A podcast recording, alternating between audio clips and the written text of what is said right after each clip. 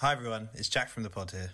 Um, just a quick note to let you know that you know this pod is for entertainment purposes, you know, and these are these are our opinions, um, and it's yeah, it's just here to have some fun and hopefully you know provide some insight. So don't take this too seriously, um, and please keep that in mind when you're listening. Thank you very much. Enjoy the podcast.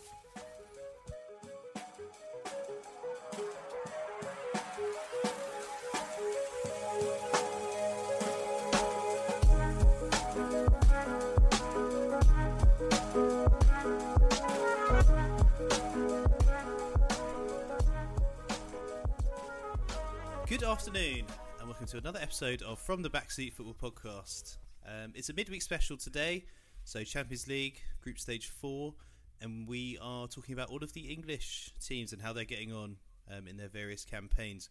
We've also got a bit about Juventus and just the, the hot mess that is them, and a little bit about Kylian Mbappe because he's imploding, which means France are not going to win the World Cup, which is fun um, your usual lineup today. So, co-host Jack um, and my co-host Hugh. How are you today, Hugh? I am very well, thank you, Jack. Very well. Um, it's still warm here in London. Don't know about you in Porto, but we're still touching like 19 degrees. So I'm loving this autumnal weather, actually, which I didn't think I would. So yeah, life's good. This is it. This is one of the rare benefits of global warming and climate change is that summer can now be all the way through to early December, and Yeah, winter can loving be this. all the way through to May. It's perma summer out here in London. It's, it's fantastic. So Listen, yeah, mate. England is like it. rubbish in a lot of ways currently, but the way it's going, people are going to be coming to England for their summer holidays soon because So- our weather's going to be about right. Everything else is going to be unbearable. We're going to be all right. Some say Eastbourne is going to be the new Marbella. You didn't hear it from me, but signs are looking Always- good. I so always far. knew it. I always thought Eastbourne Cocktail Club could be up there. just reminds Shout me the one time I ECC. went ECC. I remember the one time I went and they'd covered all of the sand, all of the floor in sand, and I thought, yeah. yes, they've got aspirations. This place, you know, this is uh. Ibiza by the sea. Just by to clarify, that is the only sand to be found at Eastbourne as well. Despite Literally. the numerous beaches on the seafront, there is no sand to be found. That sand was actually imported from abroad. It was imported Just from Marbella. Oh, so good. Um, but yeah, anyway, it's been a good a good round, I should say, for the English teams, bar one, and probably the one that we expected the least to have any problems uh, going into this match day, match week. Sorry. So yeah, I mean, you must be elated. I actually checked the scores at half time against Rangers Liverpool. I thought, here we go again. And I know. I, I, I woke up the same. I woke up today and I've seen the scoreline, watched it, and thought, what the hell has happened? So, should we jump in? Hundred percent. Rangers one, Liverpool seven. That's right, seven. Seven. It's crazy. Crazy. Yeah, it got out of hand quite quickly. This one, to be honest, I think three one. The game was basically done, and then Mo came on from the bench. Turns out Mo Salah doesn't like being on the bench very much. He took I that very that. personally. He took it very, Very much. personally. Some weird narratives going on between him and Son this season. Both had pretty underwhelming starts. Both of them were the Golden Boot winners jointly last year. So, and then they've both been benched and come on and like both scored a hat trick. So weird stuff going on. And then this midweek they're both standout attackers. Really, well, Salah was one of two standout attackers in this game. But yeah, Son and Salah seemed they seem intertwined their destinies this season. There's real synergy going on here. Yeah, yeah, um, yeah. I mean, it was funny. He when he was celebrating, he he did not look happy. I can't even say it was a celebrating. To be honest, I don't think he was celebrating. He was he was bloody fuming, wasn't he, to have been left on the bench? It was I think- only after the third goal that he actually celebrated. Before that, he was livid. I, think it was relief why. though as well.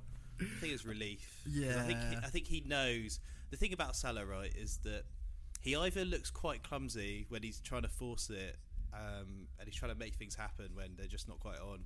So like Mm. he might dribble a bit too much and just run the ball out of play or scuff his shot. You can tell where he's not in the zone trying to force things, and this just felt like him recalibrating, and everything just seemed back in sync. So perfect timing and a welcome return for the Egyptian king.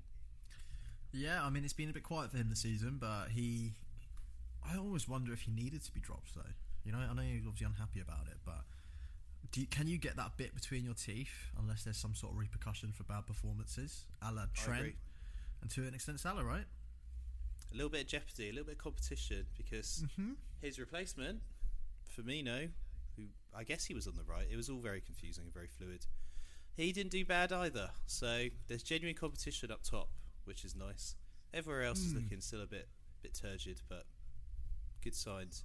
So yeah, my man of the match, Bobby Firmino, two Yeah, goals, one back heel flick assist, of course, trademark.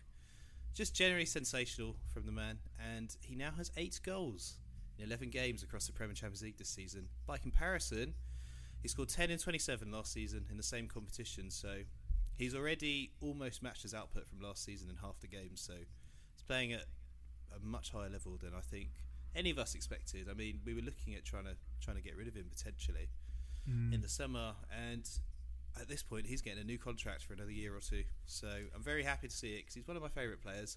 Just hasn't been that good in the last 12 months.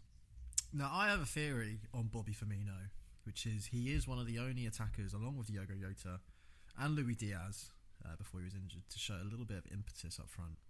And I wonder, because Bobby Firmino had a very understated role last year. Some might say he was a bench warmer last year, and maybe I'm not sure how many games he actually was involved in, but I, I, I would put my house on the fact that he probably started less than half of the games Liverpool played last year. Um, Yeah, definitely. I can confirm he started probably like a quarter. He he just had niggling injuries and then he just wasn't in the team. He didn't play very well. He did come on. Yeah, but I of a starting wonder if that rest from last season is the reason why he's kicking on this season, and why some of Liverpool's most regular players last year maybe have regressed slightly. Um, I mean, that makes perfect sense. I, I, Yeah. I can understand that. So maybe, yeah, maybe we need to look at who was who was not used last season. I'm looking at you. who Ox. wasn't? Yeah, who wasn't used and abused? I mean, Ox will come on for two games and then go out six months again, so you just can't. I'm pretty sure he's already injured anyway. But I'm looking at Oh. you, Ox, in particular. but yeah, players like that make sense. But I'm, Mhm. I'm honestly, I'm here for it. I'm loving it, and long may it continue because we need as many form players. And hopefully, he can carry it on into the weekend where there's quite a big game. I've always had a soft spot for Bobby Firmino. I do think his assist for Darwin Nunez was completely unnecessary, but still looked great. It and you was- know it was that so. Bobby Firmino is back to his best when he starts doing unnecessary stuff like no look, yeah, no look shots and fucking Exactly. I don't, No-look don't- what was finishes. it? What was that? What did he do? He just I don't he know just what he just that. did a flick for no reason. There was no It would've been justification. easier just to hit it with his, I know. He still looked cool though. It did, and then yeah, just a very nice finish from Nunez, who you know scored in back-to-back games now. Yes, I was getting going to back say. in the team. Mhm. So I feel like I'm I'm liking I'm liking what I'm seeing. I mean, our whole view of forwards is so distorted now because of Haaland, but he's making a reasonable start now. He's, he's not- he looks quite dangerous. He makes good runs. His finishing is pretty erratic still, but there's definitely a player in there. He just needs. There's a bit of player in there. He's definitely a confidence player, isn't he? He needs Mhm. to feel the love from the media, from the fans. He needs to, yeah, he needs a little bit of um, an arm around the shoulder kind of style. But yeah, it's looking promising for him. And he looked really pleased, doesn't he? He always looks pleased when he scores. Yeah, he you loves it. can't He begrudge that absolutely loves player. it. Yeah, it was a good finish. It was a good finish. It felt it felt a little bit in slow motion. I'm not going to lie, but that is you know 40 year old McGregor in goal. So I guess sometimes he does look a little slow to react. Yeah, where was the McGregor from last week? I tell you, who think he- was I this think, McGregor? I think he might have needed more than a week off after that game. He left it all in Anfield. Every single bit. His knees were hurting. eh? Yeah, his knees. That's what I mean. He's been sitting down all week, just like Yeah. just putting like tiger balm on his legs, trying to recover. The thing is, though, with this game, is that the result, the, the scoreline, sorry, kind of doesn't really sum it up. At half time, it was pretty, it was pretty even, wasn't it? I wouldn't have put a lot between the two sides at half time. No, I'd agree with that. In fact, in a broader sense, Rangers started really well, and I wrote here in my notes: as day turns to night, Liverpool started slowly and conceded the first goal yet again. So predictable. I've got a new theory, right? I've got a new way to to solve this because Yeah. we need what we need is more more discipline, much more discipline. So I think the whole team, the whole starting eleven, gets a fine if they concede the first goal. moving forward. Until they stop doing it, every time it happens, they all get a fine collectively because it's a joke. In a And- sense, they probably do though, don't they? Because the clean sheet bonus will get ruled out, which I'm sure. Yeah, but that's a bonus. I'm talking weekly wage, fifty percent chopped, straight up. they don't need the money.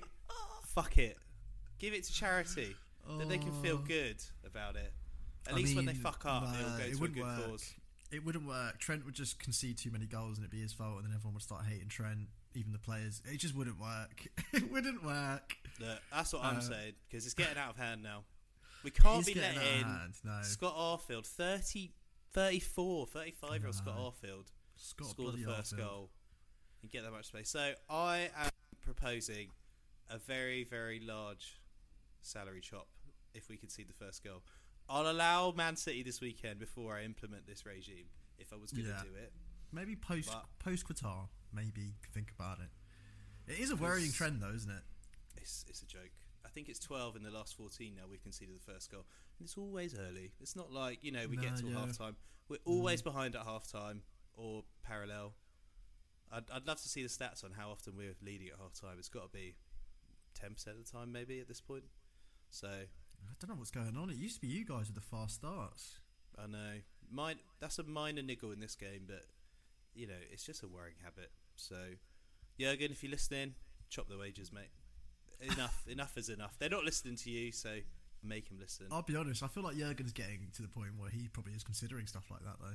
He looks so angry these days. He used to love Klopp because of kind of charismatic demeanour, but now he just looks like a a nasty old man. To be honest with you. Yeah, mate. They're just taking liberties. They're just they're just taking liberties with old Mm. Uncle Jurg.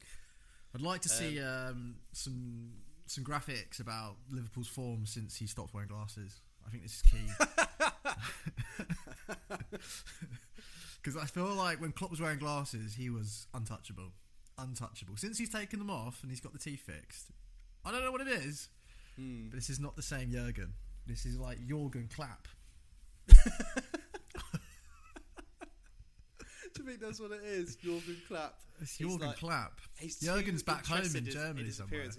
He's lost his appeal now. They're like, I don't know you. You've changed. Yeah, honestly, it does for me anyway. I don't know about Liverpool. I don't know how you feel, but I do feel like I liked his busted teeth and his kind of dad glasses, and I don't know, there's a bit more charm about. I don't know what the fuck I'm talking about. To be fair, hopefully this has no bearing, but I swear to God, when when did he get laser eye surgery, and when did the drop off start happening? You know, because maybe it's on Jurgen and his 2020 vision. Maybe it's on Jurg. Let's add a note at the bottom of this. Have a look into that because that's an interesting thing. when did you get laser eye surgery? when did it happen? And then we look at the record since then. Look, stranger things have happened. Ah, man, you know, you've got to think outside the box. Um, all right, what else?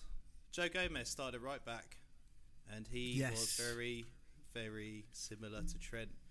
Bit sloppy early on, gave the ball away, then got an assist going forward with a great cross. Great Joe ball. Alexander Arnold should keep his spot for the foreseeable. he tracks back better. Yeah. The rest is good for Trent, and even if he does the same stuff, people are going to be on his back a lot less. Yeah, I mean, I said in the last pod, pod that replacing Trent with Joe Gomez means that you don't have that outlet from the right hand side, and he's proved me wrong. So Look at you. I, You I don't know his game at all. I clearly haven't been watching Joe Gomez enough. So Joe well Gomez done, Joe. zero club career goals. You know nothing. you know nothing of his forward play. Hey, that was a tasty cross. Firmino pointed to the space where he wanted it, and boy It did he deliver. It was naughty. Yeah. He's got a point to prove, mate. So why Yeah, I not? He's another one. Low on game time last season. Get him in. Get him in. Get him in. Yeah, It's good to see Gomez Konate in. back as well. thought I'm a Konate, fan had a really good game actually. He's just a good player. Like he's just Mm. good. He's got very good recovery pace, which we definitely need. That's the only difference between him and Matip. Matip's better at carrying the ball forward and playing straight from defence into attack, but Konate is just better at yeah recovering and mopping things up. We probably need that right now. Yeah, I mean, has he just come back from injury? I think he was injured at the start of the season, and we've been phasing him back Integrating in. him He's back been on the bench a few games. Yeah. Yeah, I mean, the way Matip started this season, I wonder if Konate should really be taking that first first team role, even when Matip's back. Anyway, potentially. I mean, Matip was undoubtedly one of the best centre backs on form last season. Like Mhm. he was outperforming Virgil van Dijk at times, which kind of went under the radar. But yeah, if Virgil's undroppable, then something else is not working. So I just don't think you can drop Verge. I feel like he'll never recover if you drop Verge. I don't know why I feel like that. I mean, he should he shouldn't be protected, but dropping Verge is like a massive statement, bigger than than dropping Salah, for example. yeah, I, I feel that there may come a time, but for now, I think Konate makes sense. I like him. Mhm. I'm a fan. I'm a big fan. Great block as well in the second half. Yeah, it's just a unit, and he's young as well. So you know, just bed him in. Just get get him used to it. Make him the new leader of the back line. Mm, Um, who else? Thought it was a nice game for young talents. Both Elliott and Carvalho started. Elliott in particular, I thought had a really really good game. yeah, Um, the way he links play, the way he carries the ball, and yeah, he just get he gets back and he gets forward. He's just a really good player, to be honest. And I was very happy that he got his first ever Champions League goal after some very very long VAR. Salah was particularly pleased for him. I feel like they've yeah, I saw that. father like that. son maternal thing 'cause Yeah. they're both they both are supposedly playing in the same position. Elliott's supposed to be his backup as a left-footed when he came in, left-footed winger. Mm, there does seem to be a bit of chemistry between the two. They obviously are quite fond of each other. Um, I think Yeah. Elliott was the first to congratulate Salah on the first two goals as well. So yeah, that was nice to see. A word on Rangers though. What the fuck happened in that second half? How can you know. go in one-one? You've got a cauldron of noise at the Ibrox. You know, one-one's a decent, decent scoreline for you as Rangers to be going in at half-time. How do you undo all of that good work? How do you concede six? What on earth I think- happened? I think after the third went in, the heads dropped and it all went to shit. Salah, I mean, it was one of those games where on another day Salah doesn't score any of those goals. Yeah, that's a good point. Let's have a look at Salah's XG versus Rangers last night. So I think it was just one of them where their heads started to drop. Salah just scored with every single shot he had since when he came on immediately, and then Mm-hmm. after that, just game over. Yeah, fair enough. Fair enough. It just seems mentally you've got not not weak, but something's not right to let in six goals after half time in the manner that they did. Yeah, Five minute hat trick is phew, outrageous. Don't forget, as much as we, we like Rangers as a like, it's good to, for them to be back. This is their first season back in Champions League for a long time. Um, even qualifying is quite a big achievement. They had a good run last year in the Europa League or Conference League. I think it was Europa League. Um, but yeah, it's their first season back in the Champions League, so they Mm. are thoroughly, thoroughly underdogs in the group. They are solidly pot four. I'm not convinced. You know why? Liverpool's XG was 1.95 in the second half, and they've conceded six. So, if Copenhagen can, you know, do what they do to Man City, if if Circle Bruges can can do what they're doing, I don't know. Like, I understand there's a dearth in quality and there's a bit of a drop off, but we've seen more resilience from other sides. Yeah, with- no, they they, they gave up. They 100% gave up after the third one. Um, just one of those things, really. One of those. I mean, look, I, I can't sit here and say I watched a lot of Scottish football. It just seems, it just seems like a massive. I don't know what's happened. Either Jurgen Klopp has given all the Liverpool squad loads of inhalers at half time for their asthma, right? Fucking That juiced up really playing up mate. this season. that asthma's There's a shortage of inhalers in Merseyside. It's fucking bullshit, mate. Man City, Man City keep like cutting Uh, the tyres of all the trucks delivering the inhalers on the way over. Man City got sick of the asthmatics, mate. He's not. He's had enough. Yeah. It's just you know we know that people with asthma they're generally humble, good lads. Uh, to anyone who does no idea what on earth we're talking about there, there is that salacious rumour from a few years ago that Liverpool have reported that their squad have, I think it's something like 90% of their first team squad have asthma and therefore allowed to use, I think it's PEDs or. Not PEDs, sorry, they're allowed to use their inhalers, which gives some sort of benefit, supposedly. None of this is proven. They're allowed to None use of this- performance enhancing drugs because of it. That's what it is, mate. That's what it is, mate. They're not asthmatic, mate. I mean, Yeah. yes, Unproved, yes. unconfirmed. Um, Some call it marginal gains, and I'm one of them. And if you Mm. think that Pep hasn't got a shitload of inhalers now, he fucking does, mate. you know need he to get does. back on. the- Need to get back on the path. Maybe Rangers need some inhalers because yeah, that was shocking second half, lads. That was Yeah. shocking.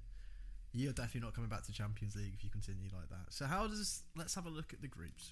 How are we looking going into the group? So Napoli four out of four, slapping everybody. Mm-hmm. Liverpool three wins out of four, one more point to qualify now, which is nice. Um, Easy. Ajax, Ajax, Ajax are going out currently, or sliding into the Europa League. It looks like, yeah, unless they yeah. drastically change their fortunes. And yeah, Rangers are probably going going home. Yeah, I mean, I think it's head to head, isn't it? Champions League, so Liverpool probably It going through anyway.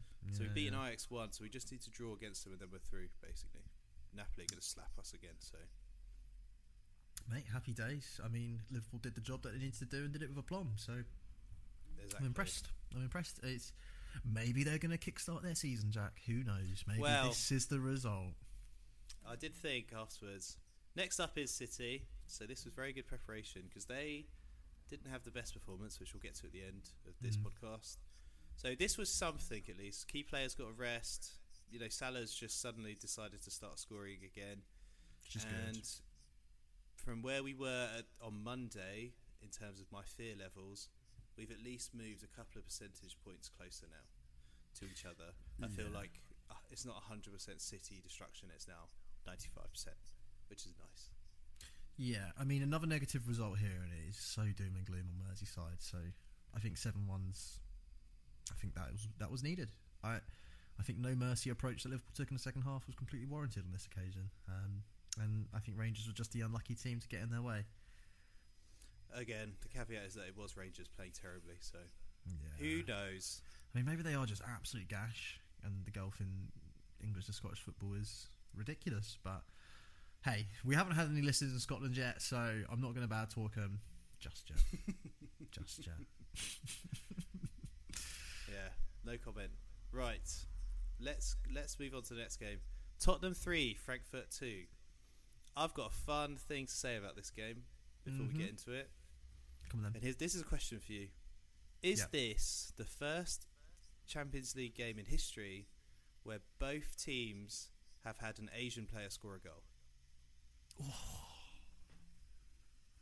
I That couldn't find really any statistics on it, but the fact that Kamada scored the opener and then Son got two makes me suspect because you know we've had good Asian players in the in the uh, Champions League. Before. Let's say East Asian. I think if you say Asian, it's too broad because obviously that covers like the Middle East and whatnot. But East Asian, Yeah. Talking Korean and Japanese in one if we're game. talking East Asian, I cannot see how it's possible. I mean, there's usually one East Asian No. on the pitch occasionally.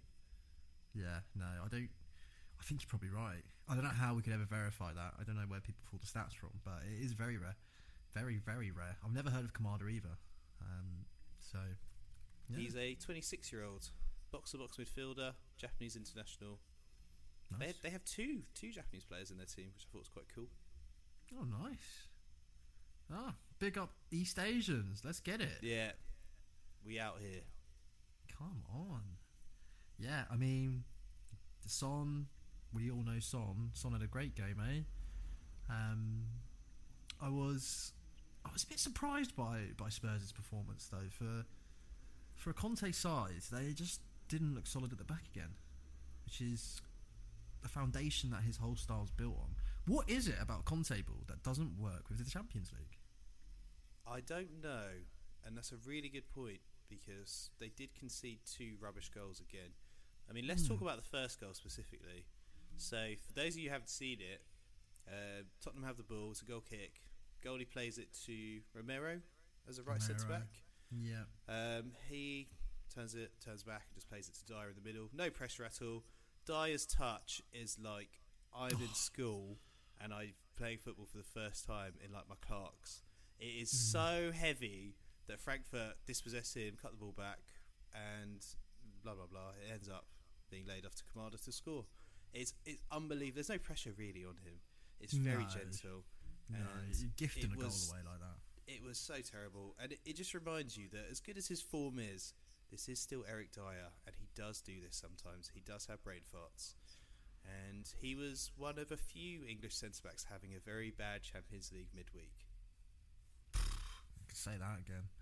Harry Say- Maguire is moving up that pecking order, mate. He's solidifying his spot by not playing.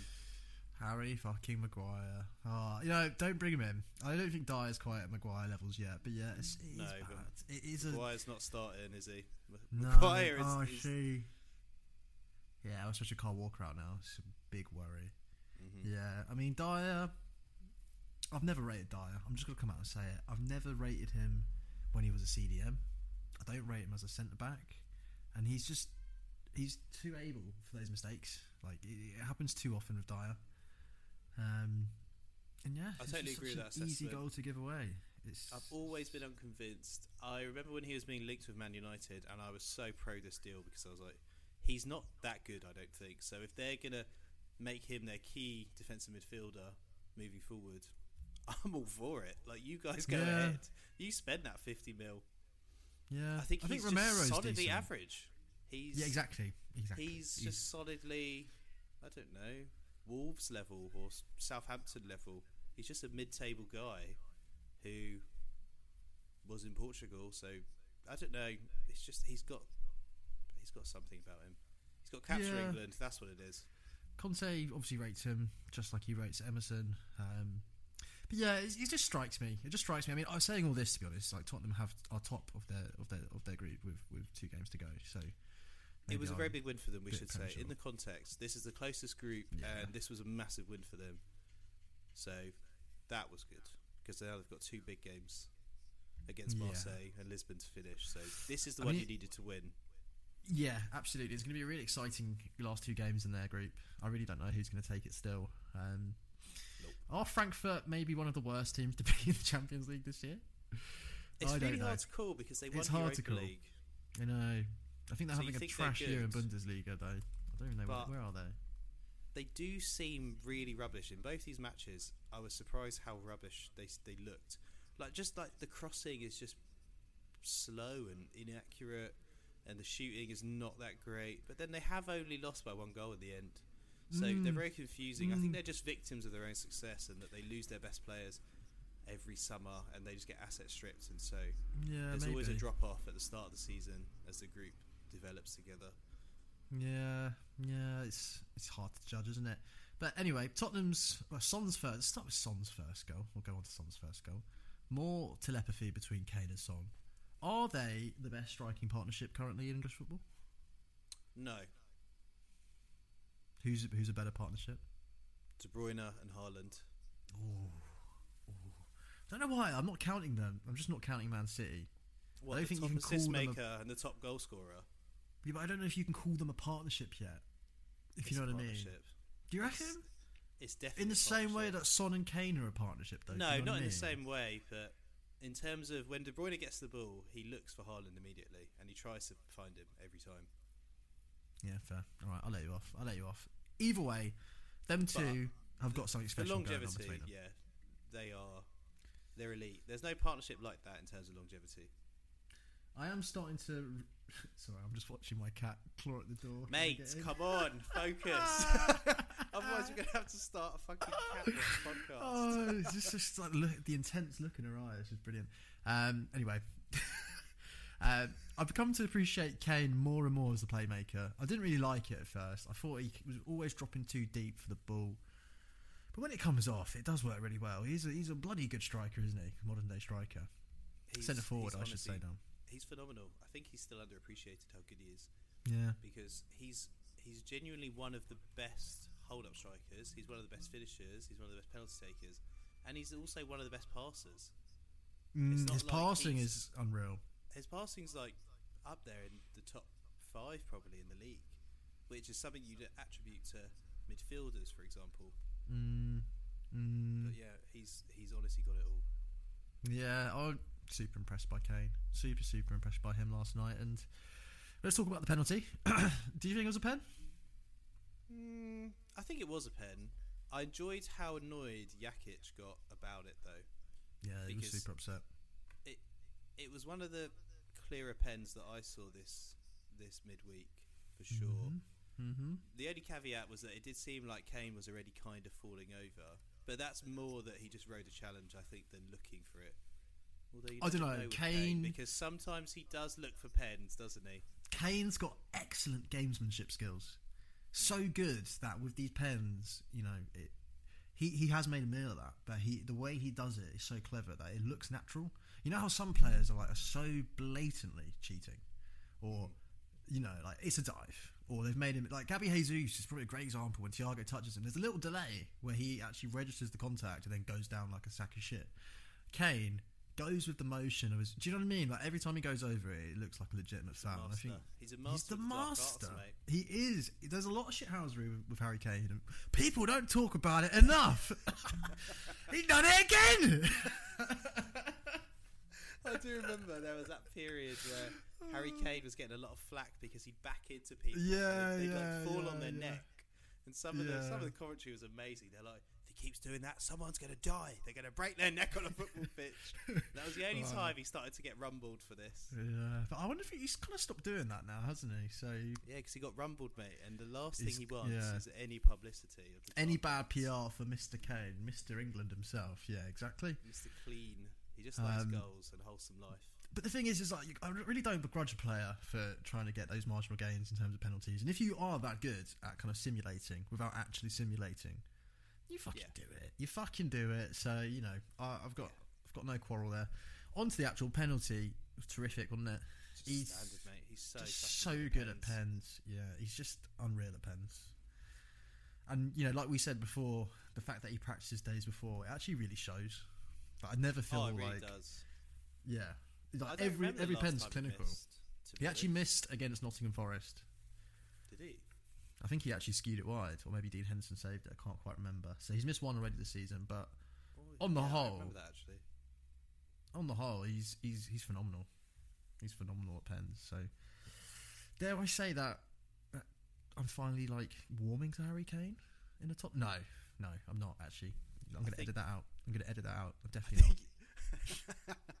Look, when he's when he's on the way out, you can appreciate him. You can appreciate him on the way down. He's still When he's 36 with no trophy wins in his career, I'll be happy with when him. he's no longer a threat, you can acknowledge Yeah. him. Yeah, exactly. Do you think he's Uh, going to beat right. Shearer's record? I know we talked about it last week. You think he 100, is? 100. We need to make a bet on this because I honestly don't think he will. Yeah, okay. What what would you like the bet to be, listeners? And we probably won't do it, but you know, fuck it, engage. Let's see. Jack will Uh, shave his hair off, or I'll shave my eyebrows off. One of the two. I think mine's worse actually. I don't know why I changed mine for eyebrows. to be honest, my eyebrows was like fifty percent of my there now. identity. Yeah, I know. It's out there on the internet, mate. It's permanent. Yeah, cock. Please don't break it, Quite significant eyebrows as well. I think you look very. If I lose, if I lost my eyebrows, I would look like a fucking nutter. you look like a serial killer. Well, listeners, let us know what you prefer. uh, Um, so yeah. What, what else, mate? We're doing Son such a disservice, mate. His second goal was so nice. Oh, he's, oh yeah. Sorry. Let's let's let's rewind. Son's second absolutely slapped that. The technique on that left foot. phew. Yeah. It's, it's on the volley. It's a very awkward height as well. Yeah, He Yeah. just he just follows it through. It's it's just in the roof of the net. It's unstoppable. unstoppable. It's unsavable. And it's Mhm. just a sign that he's he is he's still there. He's just a bit worn out, I think, but he's definitely still there. And Yeah, yeah. If Son is getting back to his best form, then it will transform Spurs from where they are at the moment, which is a bit turgid, a bit boring, but they don't really concede that many goals, at least in, Mm. the, in the Premier League.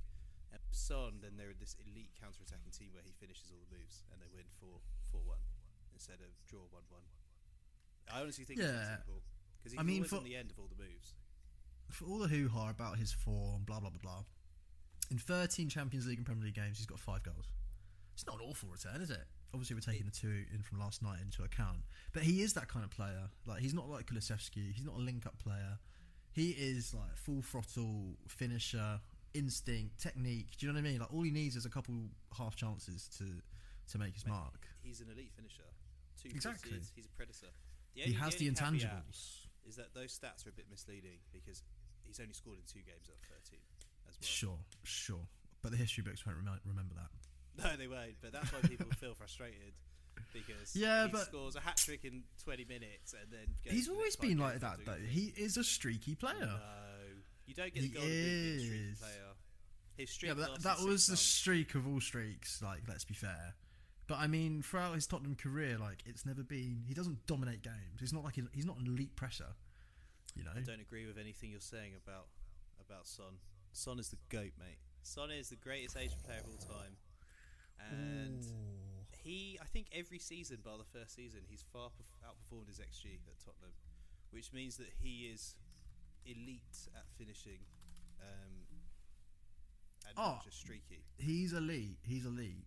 But Because you got you can't be streaky because it means you miss you miss easy chances. It means he buries the hard chances. Bruh, chances. no, I'm sorry. He does miss quite a few easy chances too. And when I say he's season. not an elite player, I'm talking his all-round game and is you know like his pressing is non-existent.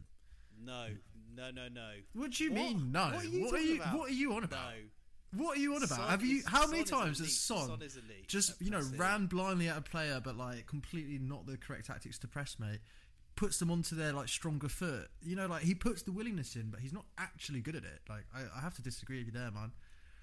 No, you've got your Arsenal bias on. I'm going to find you a compilation No, clip, and it's just going to be sod pressing. It's just going to be sod pressing dude. people, and I'm going to send it to you, and then I'm going to put my fingers in my ears, and I'm going to turn off my phone. I'd love to see it. I'd love to see it because I'm not convinced. I'm not convinced at all. Yeah. Well, fair enough. All right, let's move forward anyway. Um, last random point on the game. Mario Götze was on the bench for Frankfurt. It's quite weird. Wasn't expecting that. That's well weird. What? Right. I thought he was at PSV. Nope. He's at Frankfurt, and it's quite sad to see him not even get off or you know starting on the bench for Frankfurt.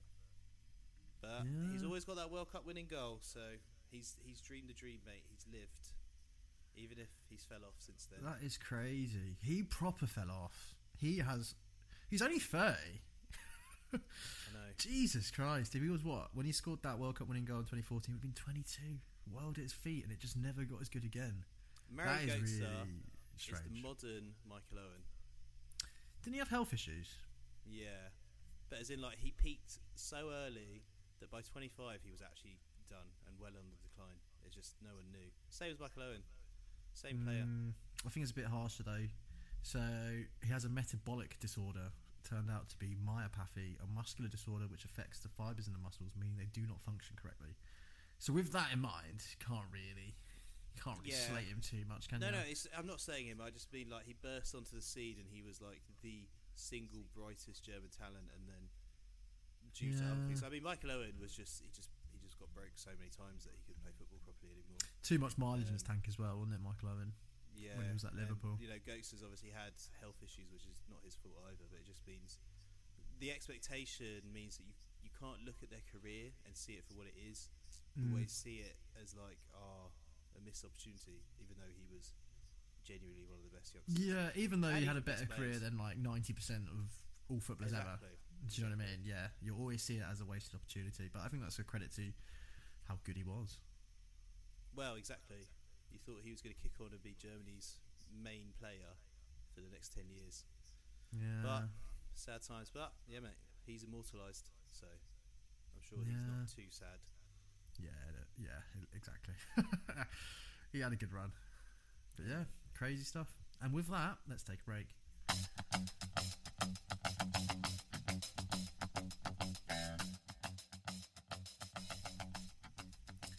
Welcome back to From the Back Seat. We are going to run through the next two English Champions League games. So, first off, we have AC Milan nil, Chelsea 2.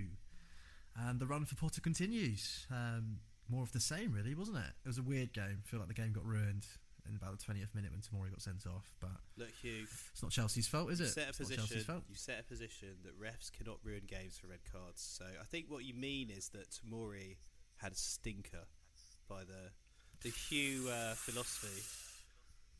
What was he Oh, doing, you know, putting go- his hand on In Mount's- true philosopher style, I'm just going to debate myself like Immanuel Kant. Um, I mean, the Emerson one that I'm that we're referring to was 100 percent Emerson's fault, but this, oh, I don't know. I feel like the penalty was was a punishment enough. Did you need to send him off as well and just ruin the game?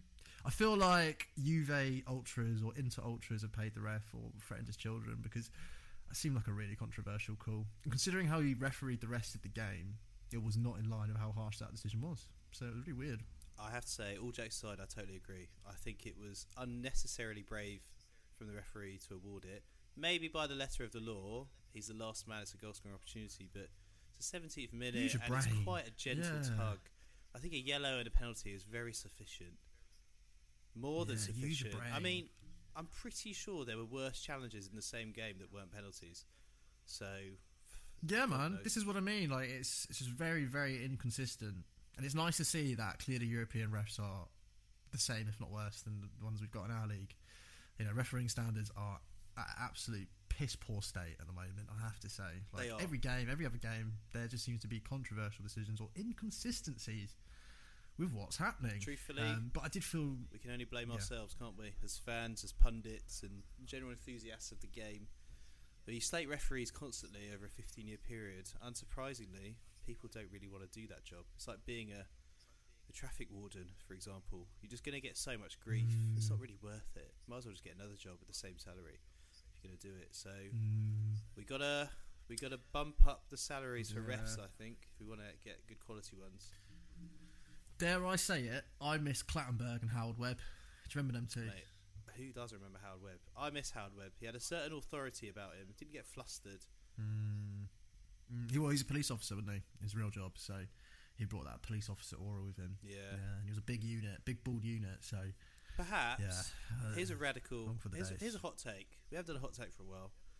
Should ex-professionals be encouraged to become referees?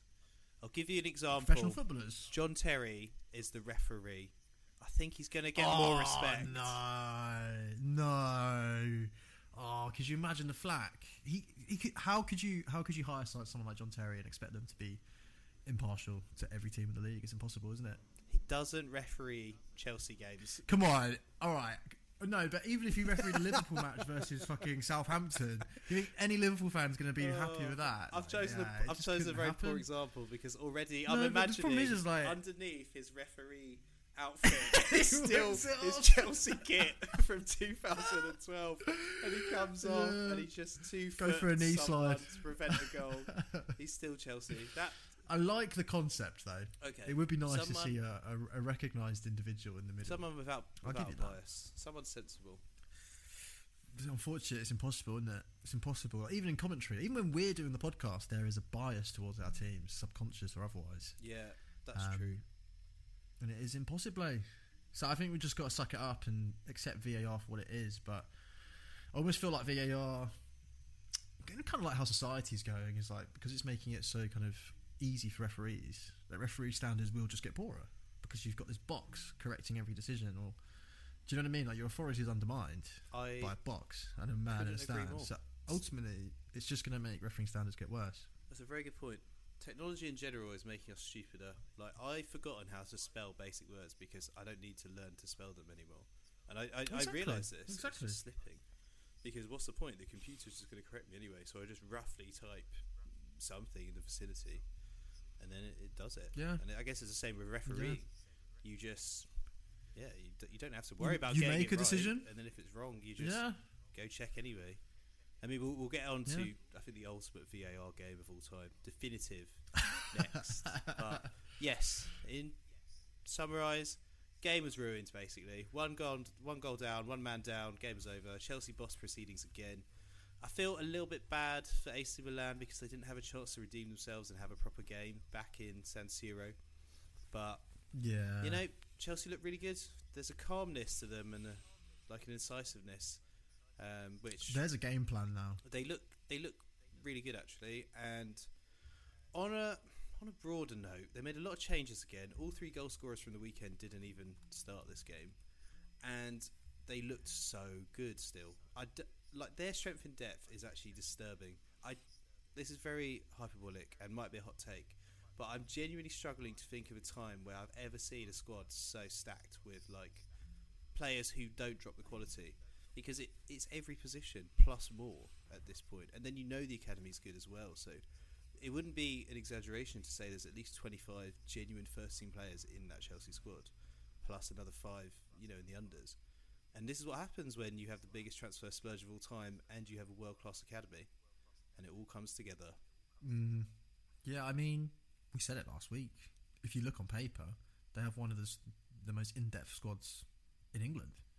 Maybe maybe even the most in-depth squad in terms of, you know, as you say, maybe two first-team quality players in each position I think across the whole squad. Yeah, I think the two, the first team and whatever is the second team, however you as a listener want to create those teams, I think they both qualify for Europe in the Premier League. Maybe not Yeah, the Champions League, yeah. but I'm pretty sure they both. If you blended them fairly, Yeah. let's say you just didn't stack one or the other and you just balanced them out fairly, then yeah, easy, easy. And that's pretty crazy because Um, that's 100% not the case for any yeah. other team. No, no. I mean, Chelsea have spent a lot, haven't they, the last couple of years? And I think I said it after Potter's first three 0 win in the Prem. Now after Milan, the first the first game against Milan, like I can see it being implemented more and more, and it worries me because you know Potter hasn't had quality like this in terms of his squad before, but he's still making you know the performances go above what's expected. So he's doing that with a Chelsea squad where really the expectation is to be challenging. God knows how far they can go. And I do have some stats to back it up. Where I know it's a small sample size, but I'm going to hit you with it. So two calls, seven games managed this season, matches played seven, goals for eight, goals against ten, expected goals per 90 is 1.2, expected goals against per 90 is 1.1, and expected goal difference per 90 plus 0.1. So expected goal difference is when um, how much more goals they're expected to score against the opposition, Mhm. right? So you can see that 0.1 is like near on across the seven games, like they're neck and neck each game. Yeah, that's Now- not much in terms of what you would assume is better players and generally. You'd expect especially as the quite a big squad's- disparity. Exactly, they're so stacked, right? The squad's so stacked. You can't, you shouldn't. There's no excuses for that. Now, uh, admittedly, it's a small sample size, guys, but just to give you an idea, Potter's five games so far, goals for eleven, so three more than Tuchel's in less games. Goals against two, which is five times less than Tuchel's. Expected goals per ninety is one point seven, so again a 0.5 rise. Expected goals per ninety again, sorry, expected goals against per ninety, 0.6, so almost half what Tuchel's was. And maybe the biggest factor, expected goals, um, expected goals difference per 90 compared to their opponent, plus 1.1 under Potter. So they're dominating games. So what you were saying earlier about how, you know, they're actually dominating and, you know, they've got a game plan. It's absolutely right, mate. It's absolutely right. It's backed up in the stats as well. Um, That's very that's is- very good it is a- stats. I'd say that's very interesting because that is quite a radical times. difference. With I mean, he's, it's not like he's changed anything really. He's got the same players. The system is quite similar, at least on paper. Mm. Um, but it's a radical difference in terms of what their output is and what they're actually doing. Some of it is probably if- just down to being tired of Tuchel. I'd imagine. I think there's I think so. always elements of that. I think there is. I think there is like a lifespan for managers. I don't think we're ever going to see the twenty-year reigns of Wenger and Alex Ferguson ever again because I think I think players need an injection of new ideas every three or four years. I think it's perfectly acceptable now for a manager to, to have a lifespan Mhm. and for it to be cyclical. I don't think we should we should look at these kind of legacies and fucking you know long ass tenures because yeah, it's just natural now in football, isn't it? Like, like uh, almost like every team needs a re- to be re-energized every three or four years. It's, that's how you get success. Look at Chelsea's old model. You know they would always do that, and they, they, they went way above what could be expected of them. Really, Real Madrid operate in much the same way. You know they have their cycles, and It's ah, very interesting. I don't know. It's Maybe they were right all along, good. Real Madrid and Chelsea. Maybe this was actually the best way to, to run a football club. I mean, Watford have taken it to a new level, admittedly. So we know Yeah, we I know mean, how yeah. far you you can swing before it gets wildly out of control. But Watford's good. Yeah, there's there's Chelsea, Real Madrid. if then you get to your Watford. Yeah, third manager in the right. same season, you've gone too far, and it's time to rein it back in. Yeah. But yes, But think about you for it, like if we expand on that. Let's say you played under Wenger and you knew no matter what, when you come into training, it's the same.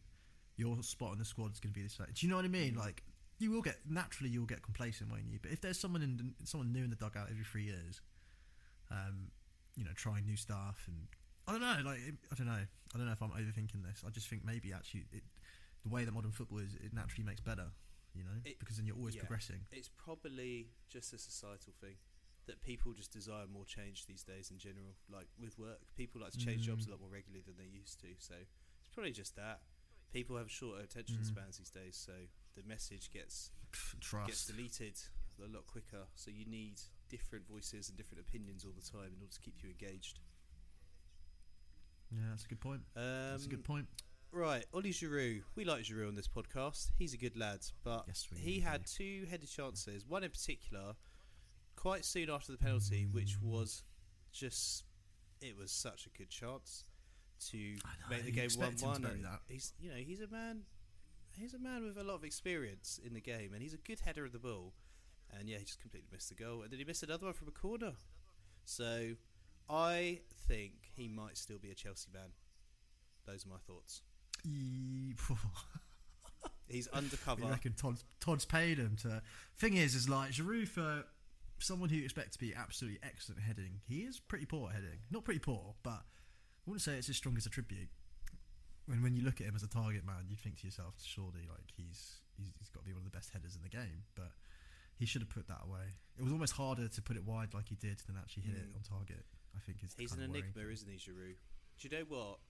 Neal Maupay is like a wish version of Giroud because Neal Maupay will score the hard goals, but then he'll miss the open goal, and it's a bit like Giroud. He'll score the scorpion kick, but then he'll miss that header. But Giroud being the gold standard, yeah. obviously Maupay's not anywhere near that, but they just remind me of each other. They're French and they're very I do wonder. I don't know what I wonder actually. I wonder if Italian football again, you know, Italian football. I just don't know if it has a place in like European competition anymore. Because their style of play is, is like you get one or two massive moments, and then the rest of the time you just set up, um, you know, really defensively, really compact, really narrow, really solid, and then you know you hope for these one or two break. It just doesn't work against teams like Chelsea. No. Or to be honest, it doesn't work against Spanish, German, or English teams anymore. Really, if you play like that, you have to play expansive football, especially in European competition. I totally agree. um, I think ironically, Because if you're soaking it up the whole time, you're just going to lose. well, You know, you can't you can't bargain on that anymore. Of the last few years, the team that I think has made the most impact in the Champions League is the one that's the least Italian, and that's Atalanta. People were excited about Mm. them. They were quite a scary team to play. They may not have been that good, or not necessarily got that far. But they got to the quarterfinals, I think. But they're the team They're an feel, exciting team. yeah, though, they feel most geared towards Champions League.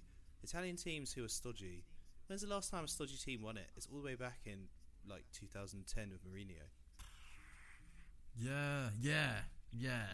And if this is, you know, AC Milan got the Serie A last year, and if they won the league based on this football, like, it's not gonna, it's just not gonna cut it in Champions League level anymore for me, anyway. And I just wonder if it's, if it's a stylistic problem actually, as opposed to like, you know, I think it's just a money problem, unfortunately. quality. I think Italian football is just suffering from not having enough money and losing. Although, saying that, the Premier League don't import many players from Italy because historically they've been very mixed to poor overall. mm, But then you mm. look at Lukaku as just one prime example, which is actually pretty good for this game. Like, banging goals for Inter Milan, comes to Chelsea, didn't work for him, straight back to Inter Milan. I don't know how he's doing now, but just shows there's obviously a difference. Same player, before and after is quite different though. Um, Yeah, yeah, exactly. So, yeah. last question for you uh, then on this. Aubameyang, Mhm. are you ready to eat humble pie on this transfer? Because you said it wasn't going to work, but he scored his third goal in five games now. No, I. Who saw that coming? I mean, look, it was a good goal yesterday, wasn't it? It was. It was a really good finish actually on the near post. To be fair to him, and that's what he's good at. But I reckon he's off at the end of the season, and then you know if he goes on a free, is that is that a success? Guess it depends. I don't really think it's a success. Depends what happens. Do you know what I mean? I mean, maybe he's going to be a revelation under Potter. What I didn't when I said that, I was speaking about him and Tuchel. Now everyone's looking reinvented under Potter. It's a bit harder for me to say it with so much chest, but Imagine that. I, st- I still don't think it's going to work long term. I still think he's a toxic guy, and I think he just likes living in London. To be honest with you, Yeah, I feel like- ridiculous Lamborghini. Is it Lamborghini? yeah, the one that's wrapped in like that metallic. yeah, like the gold metallic glitter. Oh. This guy, he's kind of tacky, isn't he? Yeah, um, yeah. I don't know. I still don't think it's going to work long term. But then you know, if it works this season, then I will have to eat some humble pie. Yeah, mate. I mean, what was it? 15 mil? Or 20 mil? Oh, Barca have pulled our pants down with that one. I can't believe how this is actually transpired. I know. Imagine paying him off of his contract to go for free to Barca, who have then sold him six months later for 15 mil. We didn't even put a sell on clause on the fucking guy, so we're just like handing free money to Barca. I mean, fair play to him. Fair play to him. Like, they've pulled a lever on us. Do you know what I mean? But Who knew that Arsenal was one of those levers? I didn't. And for all the clubs he's gone to, he's gone to Chelsea. he's, gone, he's gone to Chelsea. Like, He's got an Arsenal tattoo on his left arm. He's gone to Chelsea. I can't believe this. Oh, you love to see it. You absolutely love to see it. He's he's uh, right. I can foresee the scenario. Adebayor moving to Tottenham. What does he do? He scores against Yeah. Arsenal. He runs the entire length of the pitch. I can see that with Aubameyang. No, I City, can see that yeah, but, vindication. yeah, yeah, yeah. He runs all the way. obviously Arsenal fans will be end, takes the Arsenal fans off, will be booing him. Kisses the badge. November the sixth, November sixth, we played him at the bridge, and I'm so worried about that. I can't wait. If he scores against us, honestly, like he's going to be enemy. He's going to be like the most hated Arsenal guy since Van Persie left us for United. There's something about Arsenal and losing their star striker and it all going very toxic, isn't there? That's that's that's a thing. That's an Arsenal trademark, actually. Thinking back, Adebayor, hmm. Giroud, Oh yeah, Aubameyang. Van Persie. Giroud wasn't toxic. Giroud was unfortunate. No, but as in like Like, you sold your best striker one. to Chelsea. That's kind of Yeah, but it was a, that was a weird one because obviously we got Aubameyang at the same time, so it didn't Who- it didn't hurt as much as now ended up at RVP, who has now ended up at Chelsea as well, and probably you know do a Giroud and Thrive and win the Champions League or something fucking annoying like that. Are you thinking what I'm thinking? Um, Gabby Jesus, mate. Two years. He's moving to the bridge. I mean, they were keen on him. they were keen on him. they were keen on him um, in the summer. or maybe I maybe reckon- Martinelli, oh, mate. Whoa, that would hurt. oh, I think no, that would hurt apparently more than any. I think. Yeah, if Martinelli moved, I think I'd stop watching football. To be honest with you, like, Yeah, him and Saka are the, the jewels in that crown right now. yeah, he'll he'll sign he'll sign the thing. He'll sign the thing. He'll probably sign. Anyway, I, I'm I, I honestly since we started this pod, I've spoken about maybe hypothetically Chelsea stealing our best players time and time again over various episodes, and I just don't want to go there again. To be honest, like. Fucking leave them alone, right? They're not for sale. We're better than Chelsea now, all right? We'll be buying from them. So, fuck, fuck you, Chelsea. Uh, I'd love to see that. Oh, I'd actually love to vexed. see that. Just go and You pitch know what I mean? Mason Like, Mount. oh, I fucking love that. Yeah, let's go fucking have Mason Mount. Come on, let's get some own back. You know what I mean? Like, I'm going to start the rumour. I'm just going to fucking hit up Fabrizio Romano and just be like, yeah, we're in for Mount. Done deal. Honestly, I'm an insider. Here we're we go. Done. Here we go, confirmed. Do you know what I mean? Just start being like, yeah, we're after Reece James. Be Like, no, you're not. Yeah, we are. We're after Reece James. Yeah, trust. We're, we're going to. Reece James wants to sign. trust me, bro. Trust me, bro. oh, anyway, I'm getting vexed. Let's just move on to the final game. Yeah. And as you said, this was VAR-ific. Mm. Um, yeah. I don't know where to start. Let's F- start FC with mate, Rodri's goal. FC Copenhagen nil, Manchester City nil. Bit of context, mate. A bit of colour. People might assume we're not talking about this game because there are other terrible games, but yeah, this was rubbish. Here's a fun stat, and I could be wrong, so I'm going to quickly verify this while I keep talking. Is this the first time that a team has played City this season and not conceded? I think it is. I think it is. I think it is. Yes, it is. Yes, it is, mate. So, Copenhagen, giant beaters. I know it was a nil-nil, and it was a very strange game in terms of VAR, but still, big credit to, to Copenhagen. I couldn't agree more. I thought they were brilliant. I thought this was going to be a very easy 3 4 0, as usual.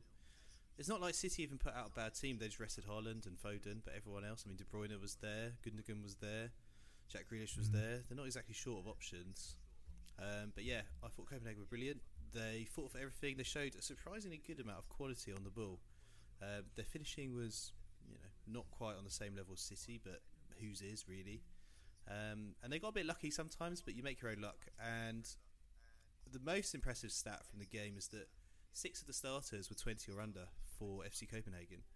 So it's a really young team, a lot of kids, and three Danish internationals or under 21 internationals as well. So Denmark, who are actually a very, very good team internationally, I think they're in the top 10 globally in rankings, they've got quite a production line of talent and one to watch. Yeah.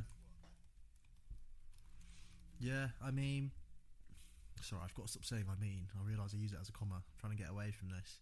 It was a strange game, but I think it's a great experience for Copenhagen, you know, to play against one of the best teams in Europe. And, you know, it was a stark difference from that 5 0 hammering that we saw at the Etihad. And I think that's a massive positive for them. There is question marks over whether Grealish and Mahrez can play together in the same team. I almost feel like they're both the same player. There's no Foden to kind of do that incisive run. You know, they both cut back and try and you know either do the over. I don't know. It just didn't seem to have the same. Yeah, I I do see what killer instinct with both of them on the flanks both like- compared do- to when Foden's there. They like they like to dribble, they like to carry the ball, but yeah, they both kind of hang around the edges of the box rather than get in the middle, which is what Foden does really well. Mm, So there's probably something in Mm. there. Also, you know, they didn't win, but City have still qualified anyway. So I think they probably weren't they weren't at full throttle City, but that does a disservice to Copenhagen, who were really good. I thought the goalie Grabara had another really good game. Some not as eye-catching, saves. Good penalty save as well. very good penalty save, exactly. And I am now Mm. thinking that Liverpool should have got more money out of that transfer. Three and a half mil seems Yeah. light. I assume there's a sell-on clause, and I I can totally see him rocking up for Salzburg or someone like that in a couple of years. Mm, he's still young, isn't he? He's what 23? 23. Yeah, so he's he's basically a baby for a goalkeeper. that's crazy. I like him. He, apparently, he's been saying some very bullish Liverpool things though in the uh, Danish media. Apparently, he has been basically openly openly questioning why Matt Ryan is the number one when he's performing better, and he should be the number one to the newspapers. So he's not scared to say what he thinks. Ooh, it's a bit Mbappe about him. Yeah, but he's he's going for it. He's he wants that spot, and I think he's probably going to get it. I mean, the two games that I've watched him against City, he's been terrific. So, Yeah, why not? you know, on the basis of that, why the hell not? Why the hell not? I didn't realise Matt Ryan was over there as well. What the fuck? Yeah, quite a fall from grace, really. Although Copenhagen are good, so who really knows? Um, Mm, not us, that's for sure. Mahrez missed a penalty. My general feeling about him is he's bad at penalties because he missed one at Anfield a few years back. He's missed a few since then, and he missed again today. So his penalty has basically cost two drop points, in theory, because a penalty should be a goal. Thing is, though, I think he scored his last five. Do you trust him though? Do you know what I If- mean? yeah, okay, if it was England and we need to score this penalty to win the World Cup, and Mahrez is the Oh guy, no, trust him? no, no, oh no, no, no. He doesn't have that look about. He doesn't have that aura Exactly. when he's on the spot where you're like, this guy's going to slap it home. So Like Tony, like Kane, and so exactly. on. No, So I don't think he's why like is he their penalty taker still? I can only think he must be really good at training. I just find it very strange. Anything I can think of. Because I'm sure Yeah. De Bruyne took over for a bit and he was slapping them in. He might have missed one as well. Or Gundogan took over. I assume Haaland. yeah, Gundogan, I think is back up. Gundogan was on the pitch. I don't know. I just don't fully trust him, and I was not that surprised to see him miss, which for me It was uh, is reason yeah. enough to move him off. Because surely Pep is analysing everything and thinking about it, how to maximise penalties. But maybe he's overthought Mm. it. Yeah, I mean, it was a good height for the keeper. It wasn't, you know, if it was lower or higher, It- if he hadn't hit it just kind of mid height, it would have gone in. was- yeah, you know? it was a poor penalty in that it was savable. A good penalty is unsavable. Oh, you know what's funny though is like I remember like I always remember the, my friend Nick telling me talking to me about penalties, right? And he was like, his pet hate is when if the player scores, the commentator will always say and will say it was a good penalty. If they miss Mm. and it's exactly the same penalty and, and, the and the keeper saves it, then we're like, oh, it wasn't a great penalty. And I feel like with Mahrez that law applies where had that gone in on the other side, we would have been like great technique, great pen, so confident. Do you know what I, mean? Like would have said it's always penalty because it's like you know you either hit it in the top or the bottom. You hit it in the corner. You don't hit it at a nice height like that at any point. I suppose so. Yeah, he did kind of pillow it at the perfect height for a keeper to dive. As long as they go the right way, they're going to get a finger on it. so and it wasn't hard enough either. I suppose so. I suppose it's just hard, isn't it, with penalties? Because generally the consensus is it's a good penalty when you score, it's a bad penalty when you yes, miss. agreed. But like for example, There's no nuance with it. Harry Kane is good at penalties. Even if he misses, you know he's good at penalties. Yeah, uh, yeah, yeah, yeah. That's true. That's true. That's true. Uh, yeah, true. I think this was said a long time ago, so maybe we have specialist penalty takers now, and that's not so true anymore. I know what you mean. I would have felt like KDB is just the natural option. I, I don't. Can only think Mahrez like just wants a piece of the action. You know, just wants to be involved in some way, whether that's penalty, set pieces, or otherwise. Yeah, I don't know. I found it strange, but I was happy to see it. I mean, the penalty itself, right? Broader, big picture. Um, it was given for a handball against the defender, Boilesen, and I'll be honest, I thought it was criminal that it was given as a penalty. I thought it was. softest pen, softest I thought pen. there was nothing in it at all. It, his hands were literally just down, and the balls just hit them. It was less of a pen than Gabriel's on the weekend in the Liverpool Arsenal game by What? far. Um, Mm. And the fact that it was given does rile me up a little bit, if I'm honest. But yeah, I thought it was justice that Mahrez uh, didn't score because it was criminal to give it in the first place. I don't see how a ball hitting your arm, like you know, it just happens, right? It's not like he blocked a goal-bound shot or something. Well, he was tussling with Akanji, Yeah, he- right? he- it's a corner. Maybe he got you know? Arms are about. Who could really say? But it's like so. So the cost of that, of that just happening, of just the randomness of that happening, is you now get a free shot on goal. The City get a free shot on goal. Like the crime doesn't fit the reward of it at all. And then you have like cynical fouls on the halfway line where it's just like, oh, it's a free kick. Don't worry about it.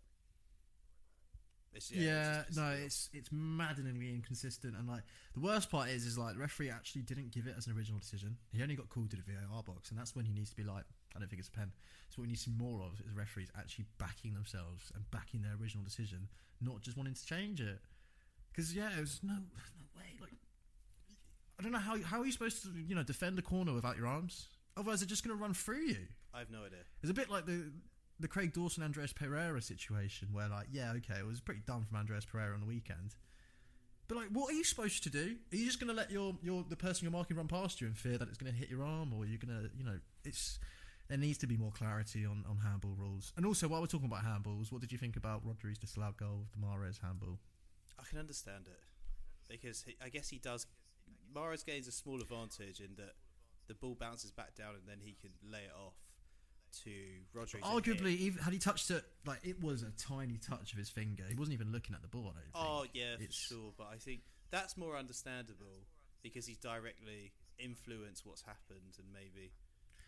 Yeah, but are we going to rule out a thunderbolt like that? I am sad because it was such a good goal. The amount of Do you power. know what I mean? Like, it does seem a bit like, what are we even playing the sport for anymore? Do you know what I mean? I don't know. I don't know. I don't think the handball was was like as helpful enough to what. Like, are we saying that the handball benefited Rodri's wonder strike? I think it was just a Rodri wonder strike. But I get it because by letter of the law, if a goal's scored and there's a handball in the build-up, then it's just not a goal, supposedly. And you know they've implemented that on that chance. So yeah, fair enough on that one. And then obviously we had the Sergio Gomez red card, which I do think was a red card. Actually, probably the clearest decision out of the three.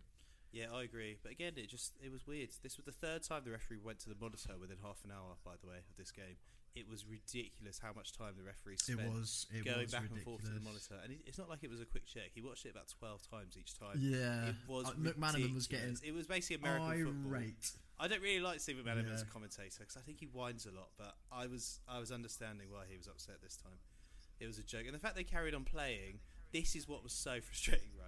Is that they gave a penalty to City for basically just life happening, and had the ball hit his arm. Yes, okay, fine, but it wasn't really. There was no advantage gain. There was no there was no foul really committed. It just happened.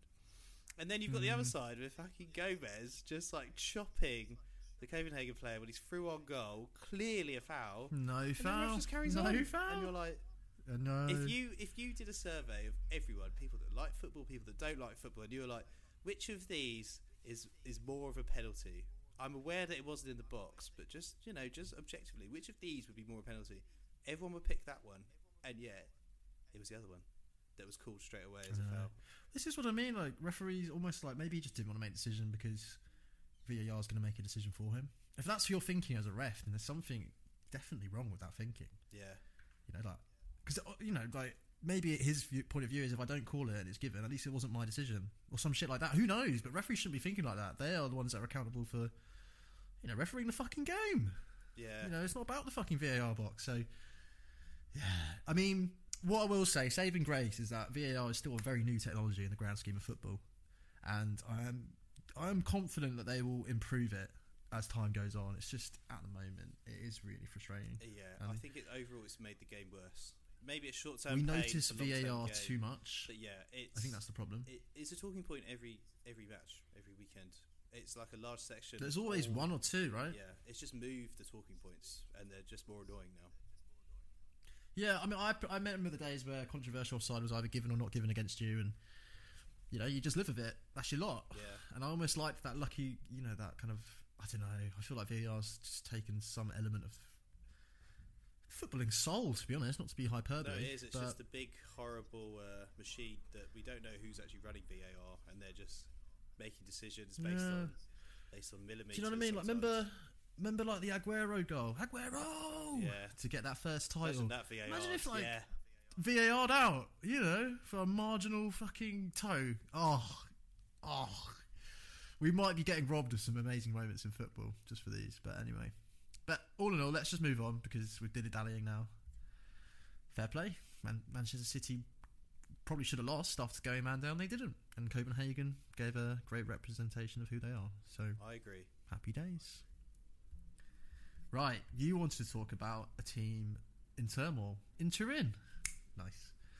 Uh, Juventus, they lost 2 0 to Maccabi Haifa yesterday, and as it stands, are more than likely to go out of the Champions League in the group stage. Yes, that is true. Um, so yeah, I, I don't really know how to begin with this. Juventus have actually been awful all season ever since um, Allegri has come back for his for his second spell. I think he's one of the highest. I think he's earning a lot more money than he was when he was there the first time as well, which is ironic. Um, but yeah, they're Yeah. currently third in their Champions League group, which contains PSG, Benfica, Juventus, and Maccabi Haifa, and they are joint bottom with three points after four Mm. games, three losses and one win. Their only win was at home to Maccabi Haifa um, in the previous fixture last week. So they've lost two 0 away to Maccabi Haifa. No offense to them, but for context, this is Maccabi Haifa's first ever Champions League win. So you are expected to beat them. Fucking hell. Goodness me. Uh, their last two games of the group are Yeah. against Benfica and PSG. I mean, it feels certain that they're going to get no points from that. And on top of that, it's not that they prioritise domestic form; they are ninth in Serie A, not even Mm, close to the title struggling race. out here. So right now, Yeah. you look at it as a broader picture. Um, Allegri's struggling. The points aren't there. The performances are terrible, and the football. We complain about Conte. This is like another level of boredom. It's awful. Mhm. It's just awful. Mhm, And mhm. from an Arsenal perspective, it must be quite nice that the sensible choice three years ago was to get Allegri in. He's a Champions League regular manager. He's won the league a lot. He knows he knows football, mate. He's got proper pedigree.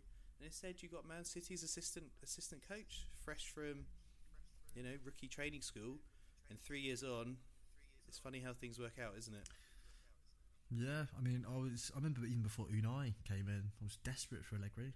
You know, I thought he's, a, you know, he looks great on the touchline, and I don't know why, but you just assumed he was doing an amazing job, right, at Juventus because it two two Champions League finals, he got two of them, Well, yeah, it's, it's because Um, they won. back to back to back to back. Scudetto, exactly you know, it's just like in your head, you're like, he's a world class manager, and you rightly said he's on thirty six million pound contract over, I think it's three years, maybe five years, I don't know, but basically it's money that Juventus can't afford to pay off. So that's probably why we're seeing ultimately why Allegri hasn't actually been released yet. Yeah. Um, let's talk about their departures over the summer. Obviously, they lost De Ligt to Bayern. So probably who else did they sell more? I'm trying to think. It's quite a weird transfer when you think about it.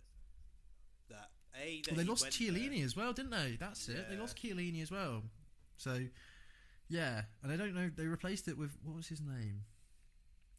You know that really touted. Ah, I you centre-back. mean. Um, it begins with W. played for Torino, right? Yeah, and signed in the summer. He was meant to go to Inter, but Inter fucked it up somehow. Bremer. His name was Bremer. Sorry. Um, but I just don't think it's like for like. Like De Ligt and Chiellini is a is a big loss to your back yeah, line, but then they've got it? Bremer and they've Even got Bonucci still. But seems like Bonucci's probably past it at 35, it isn't seems it? like him and Bonucci don't get on that well. I don't think Bonucci really likes him. I think he was dropped quite a lot back in the day and doesn't seem to be playing with the same ferocity at the moment. Almost like, Mm. and this is pure speculation, but he wouldn't mind a little change in the dugout. Yeah, I think they need it. Um, I don't know. They, they spend so much money Yeah. in midfielders, and yet they are getting overrun in midfield. Like Rabiot and Weston McKennie yesterday. I'm sorry, that is such an uninspiring midfield. Yeah, Rabiot is Rabiot's another player who you think is good, but is actually not good. And Weston McKennie is hard to quantify, but I don't think I think Weston McKennie's just like solid. Yeah, you know, he's like Pierre Højbjerg for exactly. Tottenham. He's Højbjerg. He's a bit like Xhaka. He's Xhaka. He's you know? McTominay.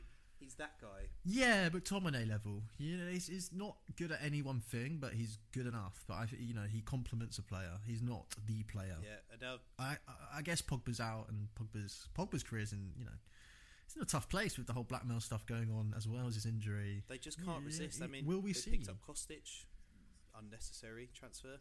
Yeah, in the summer. They their transfer policy in the last couple of years has been trash. To be honest with you, yeah, and this is probably one of the big factors. They've just got all these different expensive parts on ridiculous contracts because Italy had that Mm. period where they were doing like tax-free earnings or something or tax reimbursements to attract elite footballers to Italy. So if you went to Italy and you had a two hundred thousand pound a week contract, for example, you take home two hundred thousand pounds a week, and the government would subsidise Mm. the tax or something. So something Oh, something wow. like that. That's how they got some dodgy shit. yeah, that's how they got all these like big stars in the last few years, and then they sort of turned that tap off now. Basically, they tried to do the China model of giving people loads of money to pop up their league, and it, unsurprisingly, people just went there as Backfired mercenaries. Yeah. massively. Yeah. yeah, I mean, I'm looking at their team lineup yesterday. Four four two apparently with Vlahovic up top with Di Maria. Forgot they bought Di Maria as well from PSG. Can I just add? Yeah. Um, Cuadrado on the left, Weston McKennie on the right. Not sure if that's completely correct. And you've got Paredes and Rabiot in the middle. Sounds like a 4 3 3 to me. Yeah, it sounds like a 4 3 3. I think probably Cuadrado pushes up a little bit and Vlahovic goes in the middle, right? But either way, you look at that team, and on paper, they should not be losing to Maccabi Haifa. You know, No. like, there's no way. The quality is there, man. All They respect- spent a lot on Vlahovic as well for him Haifa, not to be performing. No team the Champions League should be losing to Maccabi Haifa. Statistically, Mm, you, you don't want to be the team Yeah. that gives them their first Champions League win. no, that's a really, you know, that you'll be reminded of that in like seven years' time. yeah, kind you're thing. now like You know, a that's always gonna be a burden. answer. That's where you. That's where you are now. Anyway, yeah. moving on to yeah. one more troublemaker before we wrap things up. Kylian Mbappe. The latest gossip is that he wants to leave PSG, having signed a new two-year contract over the summer after a pretty, pretty painful transfer saga involving Real Madrid. Um, The new contract involved a disgusting amount of money per week, and also him apparently being the sporting director and having a much bigger say in how things are operate at PSG. The information is that he's not really the sporting director at all. It turns out, and he doesn't have that much influence, and he now wants to leave as a result of that. I personally think he's being a big baby um, about it all, and if anything, he's damaging his own sort of personal brand, sporting brand, by doing it. Massively, massively. Yeah, I said it to you before we started. Like, what kind of person throws their toys out the pram and wants to leave because you forced to play with Neymar and Messi up front? I mean, fucking hell, dude. Get your shit together. Like, people aren't going to be able to heat their homes this fucking winter, and you're crying about playing with Messi and Neymar, two of the generational talents of our. Oh, it's just. Honestly, his ego's got too big. Yeah. Like, this isn't the kind of arrogance we touched on with Haaland, where it's likable and, you know, like. It's a different kind of arrogance. This, this is like, this is a very unlikable side of Kylian Mbappe that we're seeing. I mean, this is compounded by him initially refusing to do the France team photo during the Nations League um, round of fixtures because it conflicted with his image rights. So he had to get that cleared. This is a guy who's basically his ego has been inflated so much that it's, it's just spiraled out of control now. I think. He is bigger than the club, and that is such a problem, right? Yeah. That is such a problem. But imagine Jack demanding a hundred million contract. No, sorry, hundred million up front, and then you've got your what was it, eight hundred thousand a week contract or some shit, Yeah. right? So you, as in Kylian Mbappe, has engineered this whole fucking contract, and less than six months after being like, I want to help develop French, all this bullshit about why he stayed at PSG. It was just about money. And now you're kicking your toys out the pram because your manager's playing you out of position. Oh, you're so sad for you, Kylian. Listen, mate. He's the God, sporting a director. Eh, new. He should get to say where he plays because otherwise he'll be like, "Do you know what, Galtier? Ah, it's You're fired." He thinks he's Alan Sugar. That's what's happened here. He actually does. He really does think he's. He's actually doing my head in. I don't even support PSG. I'd love to know what PSG fans think about this. Must be so split. Yeah. But anyway, the re- where we are with this one is apparently he wants to leave in January. I don't see anyone being able to afford it, but let's just entertain it. Um, famously, PSG's chairman is it Nasser El Khelaifi? God, I hope that's right. He fucking hates Florentino Perez. There's so much beef between the two. So he's really just like, you just can- as a model, you can leave. It's like old money versus new money, and it's just that, that constant battle between like Perez being like, They have no class. They have no business in this game. We are royalty. Yeah, and Lou yeah, money. Like, yeah, yeah, yeah. Who is this old guy? He doesn't know anything about the sport. motherfucker. Exactly. I love it. Yeah, They're never going to get on. They'll never get on. They don't get on. It was the whole Super Bro, League. we already know where he's going to go, apart. man. Barcelona. Yeah, I just don't think. There's Barca, you know, fucking hack down the money tree one final time. I just don't see them. They're they going can to get, sell get him in. one hundred percent of all of their TV money to sign Mbappe Oh. now for the next thirty years. But they wouldn't because they're going to get Messi back on a free. They're going and to get both of them and just Kylian doesn't want to play with Messi. No, Ah, because that's Kylian is the best player in the world. So, you know, I can't see him going to Barca. His ego won't have it. And I can't see him fitting into any English team bar Chelsea because if he's got a problem playing with Messi and fucking Neymar, how is he going to fit in with, you know, other teams that are loaded with superstars? And yeah. I agree. does he have the humility to be able to assimilate and play for the team as opposed to play for himself? I just don't think so. And that won't wash in the Prem. Yeah, So- the irony is that there were very minor, minor links with Liverpool at one point. It was probably just speculation, but in the current situation we're in, even though we're struggling, a character that out of control egotistically and the sort of money involved, I'd be very uncomfortable with that transfer ever happening right now.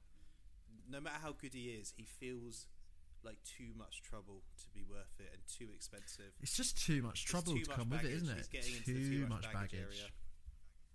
But at 22, like he needs to calm down. Yeah. He needs to calm down. Like This is what happens where you You're win just a player of digging the year yourself at a the World hole. Cup won basically all the trophies apart from Champions League, really.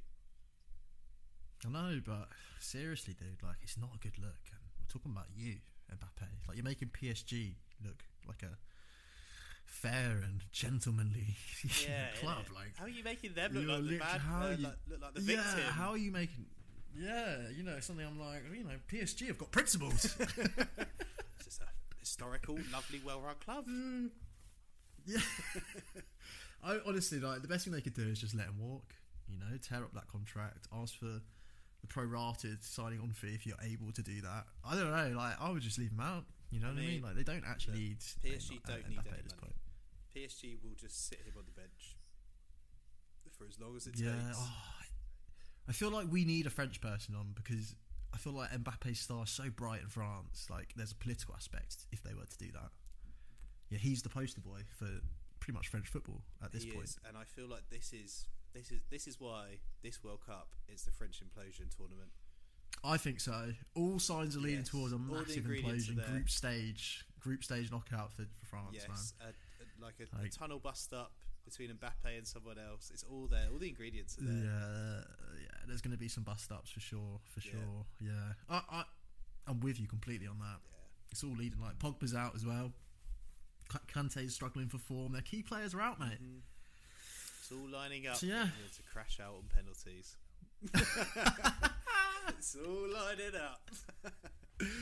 literally, literally. I can't wait for the heartbreak. Fuck me. So it's going to be a Oh. very somber episode when that happens. Can't wait. We're edging closer towards it now. Yeah, It's going to be fun doing a World Cup coverage, isn't it? yeah, that'd be really good. It's a good excuse to watch all the games as well. Take it in.